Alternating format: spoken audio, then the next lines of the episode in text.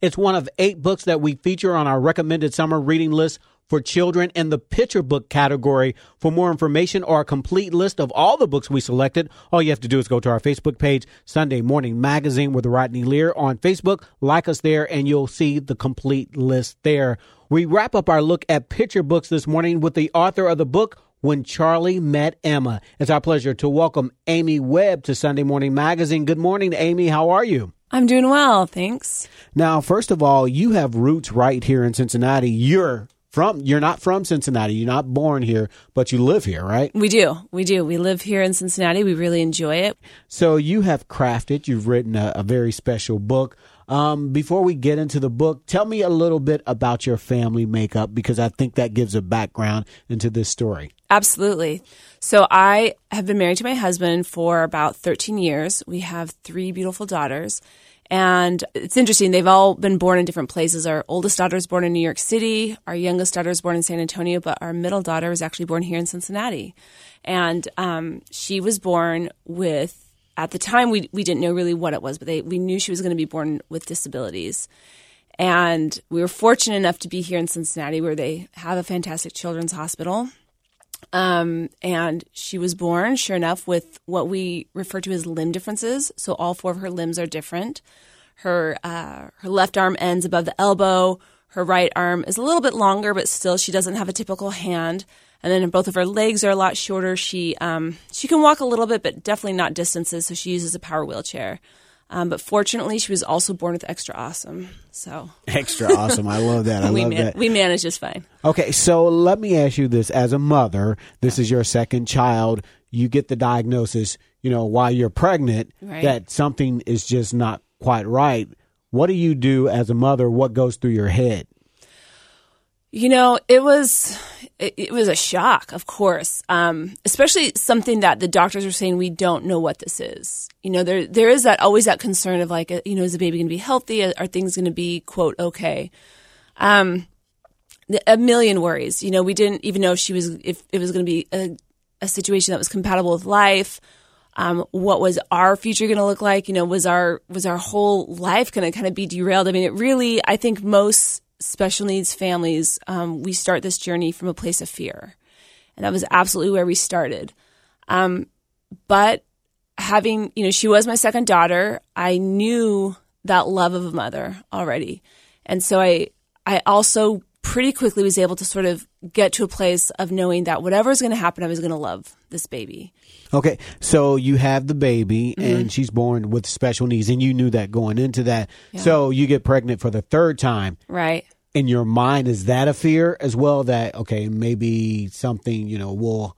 You know, she'll be born with a disability, or he will be born with a disability. Is that something that plagued your mind? Is that wa- was that even a thought? Oh, oh, absolutely. Um, it was it was a little bit hard to want to get pregnant again. Not, I mean, partly just because, you know, when you have the rug kind of pulled out from under you, and for a while you are just operating in this place of, you know, it's totally new, and you know, doctor's appointments and therapy kind of run your life, and it took takes a while for the dust to settle and to find that new normal with any baby. But especially when you have a child with special needs, so it was. There was that part of me was like, I just don't want to disrupt this. Like, we finally found our balance. And um, and I thought, yeah, what if it's something else? What if there's something else? Can we handle it? Um, but ultimately, I also knew from my experience as her mom and from my experience interviewing other families that whatever was going to happen, we we would be okay. You know, we were going to love our children no matter what. So let's talk about the book. The book is titled "When Charlie Met Emma." Yes. So tell me about the book and what obviously your daughter Yeah. was a huge inspiration behind this book. Tell us the story, first of all, of when Charlie met Emma. So the story centers on a little boy named Charlie, and he, you know, like a lot of kids, he also feels different sometimes, even though he's he's pretty typical, but sometimes he still feels different from his friends. Um, but one day he goes to the park and he sees this little girl who doesn't have any arms and she's in a wheelchair. I shouldn't say she doesn't have any arms. She doesn't have any hands. Her arms are quite a bit shorter, um, much like my daughter. And she's in a wheelchair and he's like, wow, she is really different and he's just not sure what to think at first. He he's clearly never seen anyone like her. He blurts out um, to his mother like, "Why does she look so weird?" Uh, which is an experience we've had many times of children being very curious and and coming from that place of um, innocence yet curiosity. They say things, and then the mom's got to make a choice. You know, do I, you know, what do I do in this situation? And and so she stays and she helps Charlie. Um, she you know says Charlie, why don't you go meet this girl? And she just kind of helps bridge that gap. And then you have you know Charlie having this conversation with Emma, kind of asking her about her differences. Um, her sister, she has a big sister Chloe there, which is also actually based on on my daughter's biggest sister because she's been there through a lot of things. Um, and you just have them bridging this this friendship of discovering that yeah she's got some differences but she's also a lot alike. And they and they discover they like to do a lot of the same things. And and so it's really just it's a story that introduces children to disability. Um, I, it's very important to me that kids see a person like my daughter who has a very visible obvious disability that they see a, a a, girl like them in their children's books. And then it's also a uh, a story that helps adults and caregivers understand how can I navigate a situation like this. In case you're just tuning in, you're listening to our annual recommended summer reading list show. It's our pick of what we believe are some of the best books for kids this summer. In the studio with me now is Amy Webb. Amy is the author of the book When Charlie Met Emma. For more information or a complete list of all the books that are featured on our recommended summer reading list, Visit our Facebook page, Sunday Morning Magazine with Rodney Lear. Now let's talk about the sibling impact because you have two other children. How does your daughter's disability impact your other children? Yeah, it's still a work in progress. I would say there definitely is an impact. They they are protective of her. Um, her older sister, especially, you know, she was there when she was a baby, and so she was just amazing. I mean, you know, that's the thing about kids is she was three and a half when she, her sister was born. She wasn't worried about all the things we were worried about. She just loved her, right? I mean, she just sees her sister and knows she's her sister and she loves her. And it was really beautiful to watch that unfold. And so she, um, especially when my daughter was younger and, you know, we would take her to playgrounds a lot and, and we were out in public more. Um, I mean, more as in now she's in school, so we're not out as much on a day to day basis during the school year. Um, yeah, she would get she would help kids understand, you know, as I would kind of talk them through, oh, she was just born different, she was just born this way, she was always right there and and I think even just the fact that they would see her playing with her in a very typical way and they would just see her engaging her. You know, it's like I as a parent and as an adult, if we tell kids like, "Hey, this is how you're supposed to be," it's sort of like, "Oh yeah, yeah, you're the adult. Of course, you can tell me this." But when they see another kid doing it, it's like they have more street cred with them because it's like they're a fellow kid. And so it, she she was really impactful for her, I think, as as when they were young, and for other kids to really include her because they just saw her doing it naturally. Um, that being said, there's you know it can be hard to balance it. You when you have a kid with special needs, it's just natural that they get a lot more attention, a lot more time. You kind of devote it that way, so it can be tricky to balance that that way, and we're still we're still trying to work that out.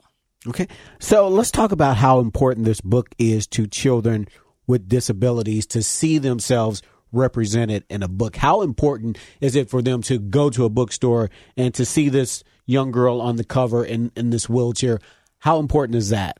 Oh, you know, the impact of it is so much bigger than I think I initially would have realized. And, and of course, I don't know yet the, the full impact of it, but what I can speak to as far as my understanding of this was was that when we when we go out and about a lot, my daughter really, you know, kids point and they stare and they ask questions. And it took me a while to realize, oh, part of the reason they're doing that is because they've never seen someone like her in, in the world around them, um, on their televisions, in their programs, in their children's books, in advertising. And so when you have that lack of awareness on a uh, macro level, you have this heightened awareness on a micro level. So she becomes this oddity to them. She becomes this curiosity. And it's really hard to see her as a person when, when they're just like w- trying to comprehend, whoa, why, what happened to her arms? And so, um, so it was important to me that, that, yeah, my daughter can see herself out in the world and that she feels recognized because we all want to see ourselves represented in the world around us. But it was also important to me that, that this book live on the shelves of, of children who maybe aren't you know don't see girls like her very often but that when they do see someone who's different they have this reference they have this this uh, book that says oh yeah i've seen someone like her and, and you know, she was just born that way and it's no big deal and it just becomes familiar. So i think the impact of representation is one of those things that it's almost immeasurable you know but but you know it you know it when you feel it and when you see it Okay. So what is your daughter's what is her attitude like in her outlook on life and how does she feel and you know you she obviously you talked about this she has people you know that stare and ask weird questions. Um what is that like for her and and how is she dealing with her life, her reality? Yeah. Um she is such a happy girl. She just has a very naturally joyful disposition and she was, you know, as much as she was born with limb differences, that's she was born that way as well.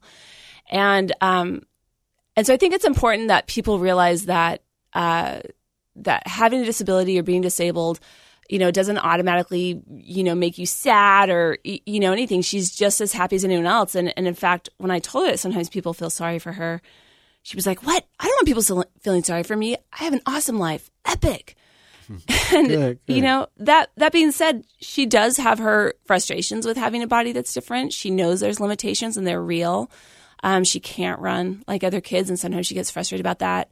She, um, yeah, it's sometimes hard always having to explain your body to people, which again is another reason I wrote the book. I Was hope, hoping that uh, that kids and that parents are having this conversation with their kids at homes, and and when they read a book like this, they can have these discussions.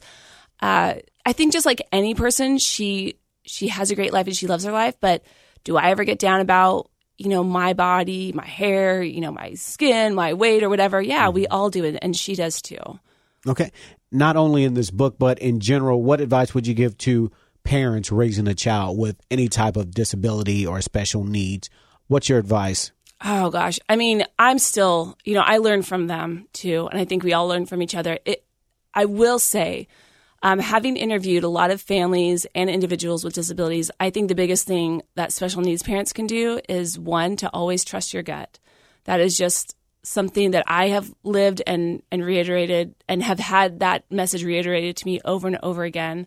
Doctors and hospitals and physicians sometimes they, they miss things or they're, you know, they just, I don't know, they think that maybe the symptoms we're seeing aren't real or, or whatever. And, and I just, I know that you have to trust your gut and you are blessed with a knowing when it comes to your child that I think that other people don't have.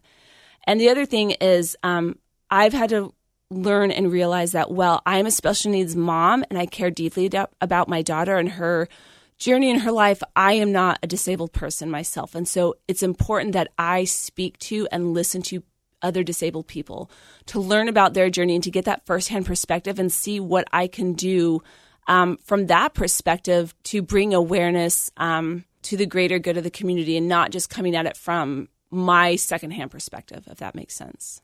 All right. And if our listeners would like to get a copy of the book, the title of the book is again, When Charlie Met Emma. How can they get a copy of the book? Um, Amazon is always selling it, um, barnesandnoble.com, target.com. So you know, just look it up online and you will definitely find it. All right. And Amy, if our listeners, if they would like to find out more about you, if they would like to reach out to you on your blog, if they would like to find out more information about you and children with disabilities, how can they find out more? Sure. Um, my blog is called This Little Miggy Stayed Home. So that's Miggy, M I G G Y. Or I'm on Instagram as well under This Little Miggy. All right. Well, thank you so much, Amy. I really appreciate it. Thank you so much, Rodney. We've been speaking to author Amy Webb. Again, the title of the book is When Charlie Met Emma. It's one of the books that we selected in our 2019 recommended summer reading list. It's our pick of the best books for children in three categories picture books, middle school reads, and young adult novels. Some of the other books that we selected in our picture book category include Hair Love by Matthew A. Cherry. I Will Be Fierce by Bea Birdsong and the 2019 Caldecott Honor Book Alma and How She Got Her Name by Juana Martinez Neal. For a complete list of all the books that we selected, all you have to do is go to our Facebook page and we'll have them there. Sunday Morning Magazine with Rodney Lear on Facebook. Head there now and like us there now. To be your best every day, you need proven quality sleep every night. Science proves your best sleep is vital to your mental, emotional, and physical health. And that's where the sleep number bed comes in. And let me tell you, ever since I've had it, my sleep IQ score is just going higher and higher. And did you know 8 out of 10 couples say that one of them sleeps too hot or too cold? Science tells us regulating your sleep temperature leads to higher quality sleep. For many couples, temperature struggles are a real challenge. So here are some tips to help you both sleep just right.